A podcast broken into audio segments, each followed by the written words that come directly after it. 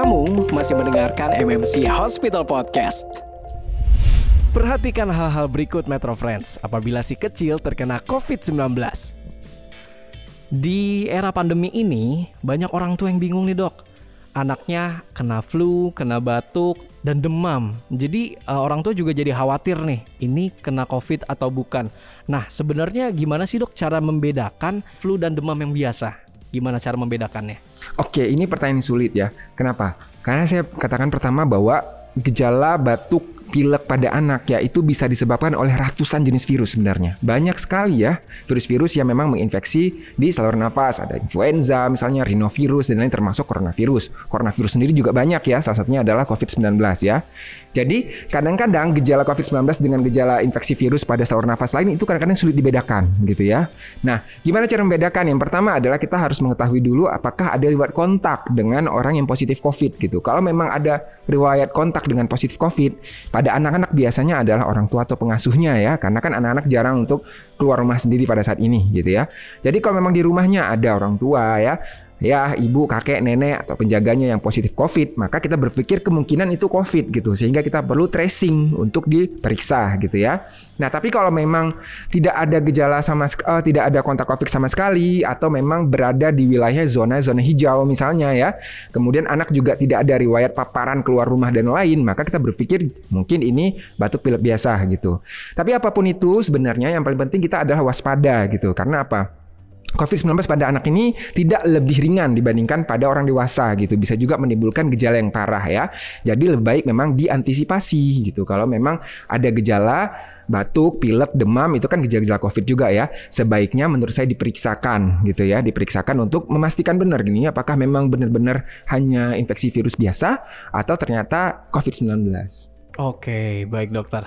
Nah, selanjutnya nih dok, tadi sempat ada disinggung sedikit uh, apabila ada keluarga yang terkena COVID-19 ya dokter ya. Ya, betul. Nah, dalam kasus ini gimana nih dok? Misalkan ibunya ternyata masih menyusui mm tapi terkena COVID, jadi positif COVID-19. Nah, bagaimana nih cara proses menyusuinya? Apakah harus ditunda dulu atau bagaimana dokter? Ya, pada dasarnya ASI adalah nutrisi terbaik ya bagi bayi terutama bagi bayi 0 sampai 6 bulan. Nah, jadi kalau misalnya ibunya positif COVID sementara bayinya tidak positif COVID ya. Jadi yang bisa dilakukan adalah kita dengan memerah ASI gitu ya. Nah, kalau misalnya bayi yang lahir dari ibu COVID otomatis karena memang ada kontak erat di sana, jadi memang harus di tracing ya. Jadi kalau ibunya positif, bayinya harus periksa juga gitu. Tapi ternyata kalau keluar hasil bahwa bayinya negatif, maka ibu tetap harus memberikan ASI dengan cara diperah. Jadi ibunya harus cuci tangan dulu sebelum memerah ASI, kemudian ASInya diperah, baru dengan botol yang steril dan lain-lain, cara pemerah ASI yang baik dan benar, kemudian baru diberikan kepada bayinya. Kalau misalnya memilih untuk menyusui langsung karena nggak bisa diperah dan lain, maka ibunya tetap harus memakai masker, mencuci tangan dan lain seperti itu. Tapi memang di, dianjurkan sih diperah kalau memang anaknya negatif. Kecuali memang pada kondisi ternyata ibunya positif, diperiksa bayinya juga positif, maka bisa menyusui langsung. Oke, terima ya. kasih dokter. Nah dok, Tadi kan uh, orang tuanya yang terkena COVID nih dokter. Mm -mm. Nah sekarang bagaimana jika anaknya yang terkena COVID-19? Orang tua harus bagaimana nih dokter? Ya oke, okay. ini juga um, banyak yang menanyakan seperti ini gitu. Nah jadi seperti ini intinya. Kalau misalnya memang anaknya positif COVID, ternyata orang tuanya tidak positif COVID ya gitu. Otomatis anaknya harus menjalankan isolasi mandiri kalau tidak bergejala atau gejala ringan. Tapi kalau memang gejalanya berat ya terpaksa harus dibawa ke rumah sakit gitu. Apalagi kalau sampai ada gejala gagal nafas dan lain ya. Nah, apa yang harus dilakukan orang tua selama um, isolasi mandiri untuk anaknya gitu. Tergantung anaknya juga. Kalau misalnya anak masih kecil, balita kadang-kadang sulit ya untuk berpisah langsung dengan anaknya ya.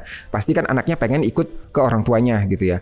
Maka bisa memang orang tuanya tetap menemani anaknya tapi orang tua tetap harus memakai masker, kemudian mencuci tangan dan lain ya. Tapi kalau anaknya sudah lebih besar atau anak remaja memang dianjurkan untuk anaknya itu isolasi mandiri memang benar-benar di kamar secara sendiri karena kan dia ketergantungan dengan orang tua uh, sudah tidak terlalu tinggi dibandingkan dengan anak-anak balita ya. Yang perlu diperhatikan orang tua adalah yang pertama, orang tua harus punya termometer di rumah ya untuk mengecek suhu paling nggak dua kali sehari pagi dan sore ya kemudian punya saturasi oksigen alat saturasi oksigen pengukur saturasi oksigen untuk memantau saturasi oksigen anak karena kan, karena kadang-kadang anaknya itu happy happy aja kelihatan sehat-sehat tapi ternyata saturasinya turun. Itu yang disebut dengan happy hipoksia. Itu yang hati-hati gitu ya. Happy hipoksia ini kalau misal diperiksa ronsennya ternyata udah putih gitu. Ini hati-hati. Makanya perlu termometer, perlu saturasi oksigen. Kalau ada masalah ya misalnya dia demam tinggi atau saturasi oksigennya ternyata tidak mencapai normal ya di bawah 94%, maka sebaiknya dibawa ke rumah sakit ya untuk mengantisipasi hal-hal yang tidak diinginkan. Nah, lain-lain istirahat yang cukup, kemudian nutrisi yang seimbang, tidur yang cukup ya, kemudian pemberian suplemen dan multivitamin itu juga penting ya. Nah, jangan lupa juga ya kalau misalnya memang ada gejala ringan, pemberian obat-obatan seperti simptomatik seperti obatan demam dan lain boleh diberikan ya. Nah, uh, nanti di setelah isolasi mandiri perlu dilakukan evaluasi juga nih gitu, periksa kembali ke dokter gitu untuk dinilai apakah gejalanya sudah uh, mereda dengan baik, apakah perlu dilakukan pemeriksaan ulangan untuk pemeriksaan COVID-19 atau tidak. Oke. Nah dokter, mm -mm. jadi ini banyak yang bertanya juga nih dari Metro Friends. Mm -mm. Untuk pengecekan COVID-19 pada batita, itu prosedurnya seperti apa dan baiknya yang kayak gimana sih dokter? Ya, ya untuk batita ya sama saja sebenarnya seperti orang tua ya. Eh, kita kan ada dua pemeriksaan sekarang ya, yang ada tiga pemeriksaan setidaknya yang masih sering dilakukan. Yang pertama adalah swab PCR COVID-19 ya.